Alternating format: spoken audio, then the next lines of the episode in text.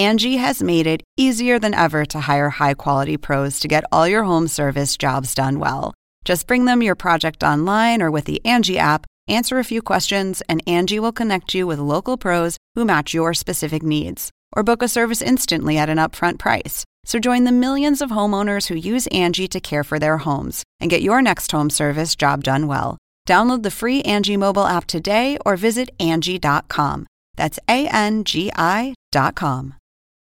This episode is brought to you by Shopify. Whether you're selling a little or a lot, Shopify helps you do your thing, however you cha-ching. From the launch your online shop stage, all the way to the we just hit a million orders stage. No matter what stage you're in, Shopify's there to help you grow. Sign up for a $1 per month trial period at shopify.com slash special offer, all lowercase. That's shopify.com slash special offer. Up next, a killer seemingly gets away with murder. It was probably the cleanest crime scene as a detective I'd ever been handed. He took everything with him. For years, the case went cold. Then he struck again. Someone just left my house that raped me. Okay, do you know who it was? No. He had selected me and planned it. While the killer may have gone dormant, science did not. My jaw dropped when he told me the name. I was floored. I was just floored. Clearly, DNA made this case. It not only identified the suspect in the case, but it exonerated someone else.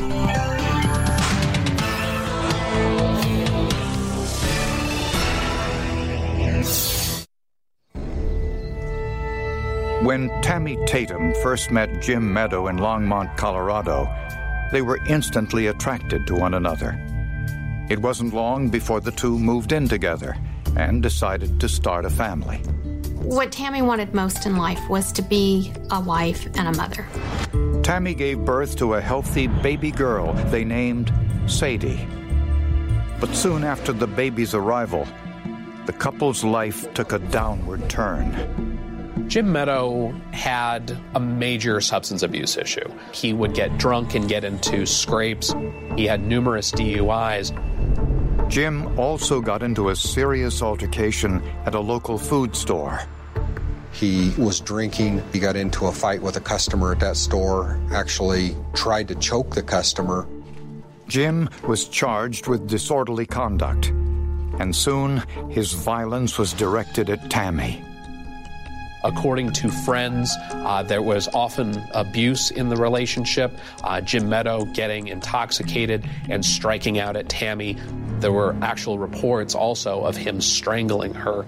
It was a very violent, abusive relationship. And, you know, she had confided in me and talked to me about this before. My mother was aware of it. My mother had told me about it. After his fourth DUI arrest, Jim was sentenced to six months in a drug and alcohol treatment center that was within walking distance of their home. It's a residential facility where folks can live and work and check in and just be in a structured environment and follow court orders. Jim had to live in the treatment center, but Tammy would pick him up every morning and take him to his auto mechanic job. But one morning, Tammy didn't show up.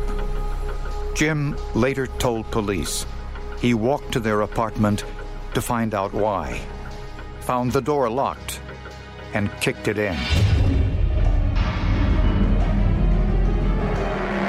911, do you have an emergency? Can you step over here in my house real quick? I think my wife's dead. Okay, calm down a bit. Tell me what's happened. It's out there. The door is locked. The baby was caught. She's on the bed naked. She's blue. She's cold. Her arms were above her head, which is not a natural position, especially when someone is, is defending against a strangulation. It really looked like the body had been posed after death. The couple's baby was unharmed. The medical examiner estimated that Tammy had been strangled several hours before her body was discovered. Investigators had no doubt about the killer's motive. This was a sexually motivated crime. There was injuries around the breast area as well as the vaginal area, but there wasn't any clear evidence of a sexual assault. The cause of death provided a possible clue to the killer's identity. The act of strangulation is a very personal crime. We felt that whoever killed the victim probably knew the victim very well. And that made Jim Meadow the primary suspect. Her friends had seen her with black eyes, black eyes as soon as 30 days before the homicide. When I heard that she had been murdered, my first thought was she told him he, she was leaving, and they got into a massive argument, and it ended up in a murder. One of Jim's fellow inmates at the treatment center, Rudy Gaytan, told police he thought Jim did it. He said he would rip her heart out if he caught her cheating on him. Jim Meadow would make statements to these other inmates about how he could just kill her or how he could just strangle her. Jim insisted he was at the treatment center when the murder occurred, which the autopsy indicated was between 9 p.m. and 9 a.m.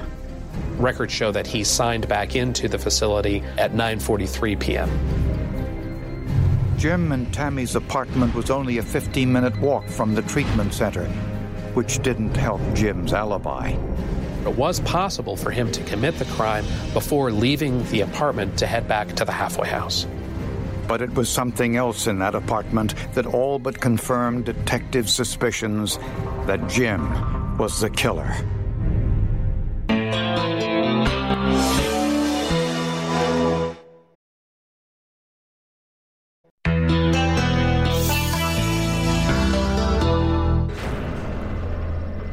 Tammy Tatum's common law husband, Jim Meadow, was the prime suspect in her murder.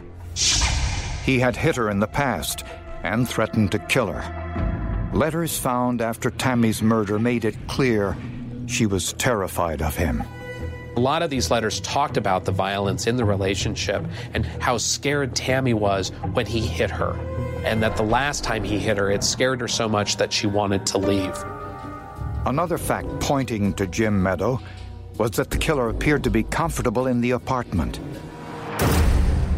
He took the time to use a towel found near Tammy's body to clean her and the rest of the bedroom.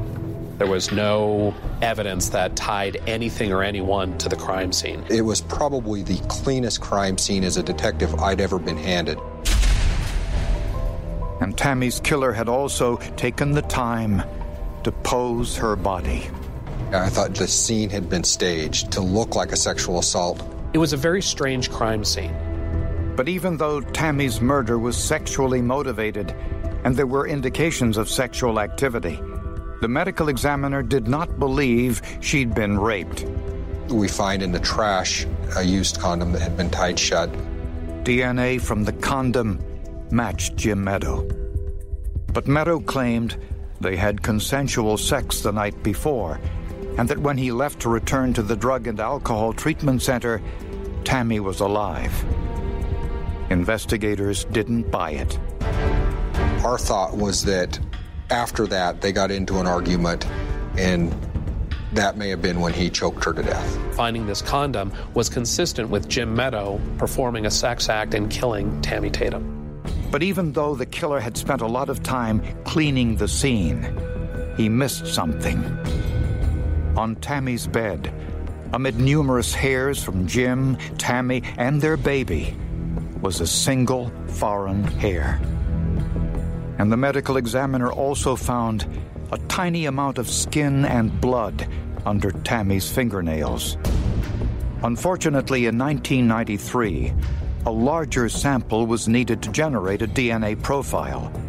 And scientists were worried if they tested these samples and were unsuccessful, there would be nothing left to test later when DNA testing improved. There was clearly probable cause to arrest Jim Meadow, but there wasn't enough evidence to convict him. Although no other suspect surfaced, prosecutors chose not to charge Jim Meadow with Tammy's murder, and the case went cold. I thought he was getting away with murder, um, but I didn't think he'd get away with it forever. Then, three years later, just one mile away, police received this 911 call. Someone just left my house that raped me. Okay, do you know who it was? No. I didn't see him. He blindfolded my eyes with tape. But he had my hands tied together too. How did he get in? I have no idea.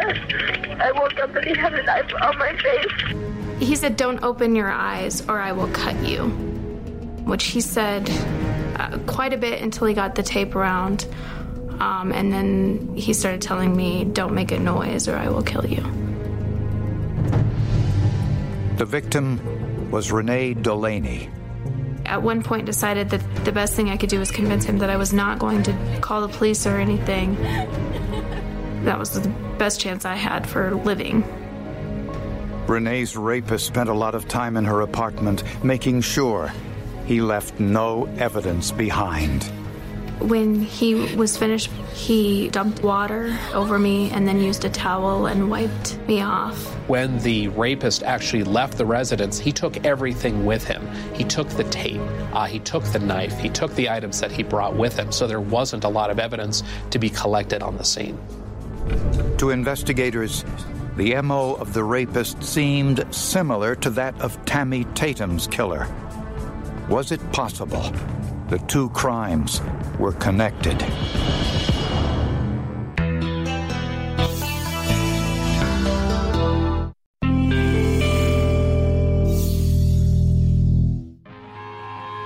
Renee Delaney was sleeping in her apartment in Longmont, Colorado, when an intruder broke in before dawn and sexually assaulted her. I was just trying to remember details about him for the police, but you just have to kind of shut it out. There's not a whole lot you can do. You can't really absorb what's happening to you.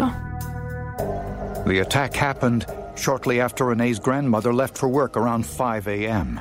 Both Renee and police were convinced the perpetrator had planned this attack carefully. The assault lasted for two hours.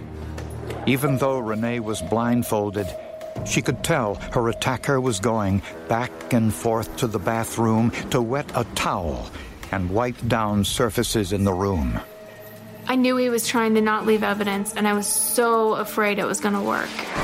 But incredibly, Despite all these precautions, Renee's rapist still left biological evidence behind. It looked like he had no knowledge of DNA evidence, but felt certain that law enforcement could get fingerprint evidence off of a body, and that's why he wiped down Renee Delaney. A DNA profile was generated from the biological sample in Renee's rape kit. Unfortunately, it did not match any of the DNA profiles in the Colorado State database of known criminal offenders. Renee's former boyfriends and her co workers and fellow students willingly submitted DNA for comparison. None matched. This case goes cold. No one is arrested. No suspects are named. You absolutely live in fear. I mean, you have this person who's told you that they were going to kill you, and they've certainly shown you that they're capable of it. It wasn't until 10 years later, after Colorado officials were able to input all of the DNA samples from past criminal offenders into their statewide DNA database, that investigators finally got a break. The DNA from Renee's case turned up a hit. This was huge. Having an investigative lead develop nearly 10 years after the sex assault uh, that hadn't happened before. The DNA profile from Renee Delaney's rape kit matched Rudy Gaytan, a 48 year old auto mechanic who was married with two children. Coincidentally, he also lived in Renee's apartment complex. It was shocking, upsetting um, to find out that it was someone that had lived um, right next door. In fact, Renee had identified Gaytan as a possible suspect the night of her rape. I don't want to say this because I'm afraid I'll be wrong, but it, one that sounds kind of like one of the people in the next building. It might. Oh, it did. Yeah, but also awful if it's not. Because he's well, he, really nice to me. But Renee always felt uncomfortable around Gaytan.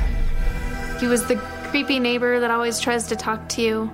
At the time, police had no probable cause to search Gaytan's apartment or get a court ordered sample of his DNA. But just two weeks after Renee's rape, Gaytan was involved in a serious car accident, and there were consequences that went well beyond broken bones. It's almost like instant karma. Rudy Gaytan gets hooked on pain medications, and that's what ultimately lands him in prison uh, in the Department of Corrections in Colorado is his falsification of these prescriptions. Since writing false prescriptions is a felony, Gaytan had to provide a DNA sample upon his release from a three year prison sentence. Had Rudy Gaytan not been involved in this motor vehicle accident, chances are we would never have gotten his DNA. Now, police looked further into his past and were shocked by what they found. I knew who Rudy was. I was floored. I was just floored.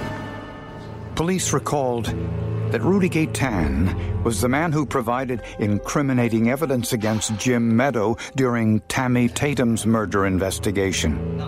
He was one of the witnesses that provided information about seeing Tammy with bruises and the black eye and some of the violence that was involved between Jim and Tammy. Gaytan knew Jim Meadow since the two attended the same drug and alcohol rehab center. Was it possible that Gaytan was involved in Tammy's murder?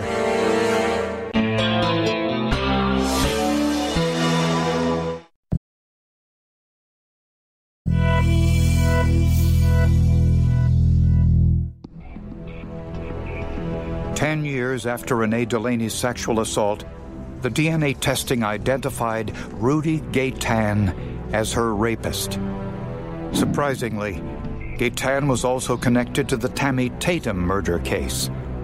He was friends with both Tammy Tatum and her common law husband, Jim Meadow. Jim Meadow had actually introduced Rudy Gaytan to Tammy Tatum. But Tammy told people she didn't like Rudy Gaytan. She complained to her friends that she found Rudy creepy and that he made her uncomfortable. There were many similarities between Tammy Tatum's murder and Renee Delaney's rape. The sex assault occurred in the early morning hours. In addition to that, there was no forced entry found. There was use of water and a towel to wipe down Renee's and Tammy's body. Although there was no semen in Tammy's murder case, investigators did find one foreign hair with the root intact. When an analyst finds a bulb on a hair, typically that means that the hair had been forcefully removed. In 1993, it was difficult to get DNA from that hair bulb, but in 2006, it was there for the taking.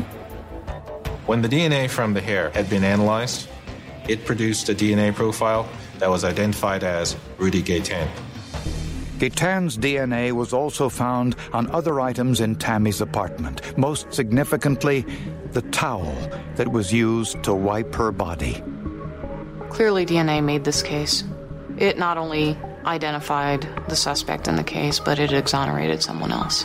After all of those years, we were able to finally clear Jim Meadow. When confronted with the DNA evidence against him in the Tammy Tatum murder, Gaytan confessed, but police found parts of the confession unbelievable. He claimed it was a consensual affair gone wrong, but he was very clear on the murder. You're saying oh, I was definitely drunk. I I know you said a lot of it is, it was rape, so I'm not expecting you to have a lot of detail. But when you started to strangle her, what did you have her pinned on the bed so you were on top of her? Yes. And how long do you think you, uh, you know, I mean, how long did she fight back before you know she wasn't fighting back anymore? Do you have any idea?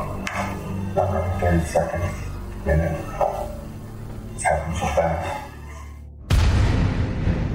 Prosecutors believe that on the night of Tammy's murder, Rudy waited until Jim Meadow left the apartment and then knocked on the door. Tammy opened the door, possibly in the belief it was her husband, and Gaytan forced his way in. The two fought, and during the struggle, Tammy pulled a single hair from his head. Rudy overpowered her, then strangled her to death. He knew Jim was at the treatment facility and wasn't coming home. So he had all the time he needed to clean the crime scene and his victim. Three years later, he attacked Renee Delaney. But despite his meticulous cleaning of that crime scene, he still left biological evidence behind. The DNA from Renee's rape kit and the single hair from Tammy's bed ultimately tied him to both crimes. Rudy Gaytan was convicted of second degree murder in the death of Tammy Tatum and first degree sexual assault of Renee Delaney. He chose to kill her, and I got to live. I felt responsible to make sure I, you know, live a good life because hers was taken from her. Gaytan was sentenced to a total of 72 years for both crimes and will not be eligible for parole until he's 103 years old. Forensic evidence and the emerging technology of DNA was critical in the solving of this case. Without the DNA evidence that was recovered from Tammy Tatum, this case would have never been solved. I always knew that the technology would catch up with the samples that they had. I never gave up hope. I never gave up hope. Um, this had to be done, it had to be resolved, and I knew it would be.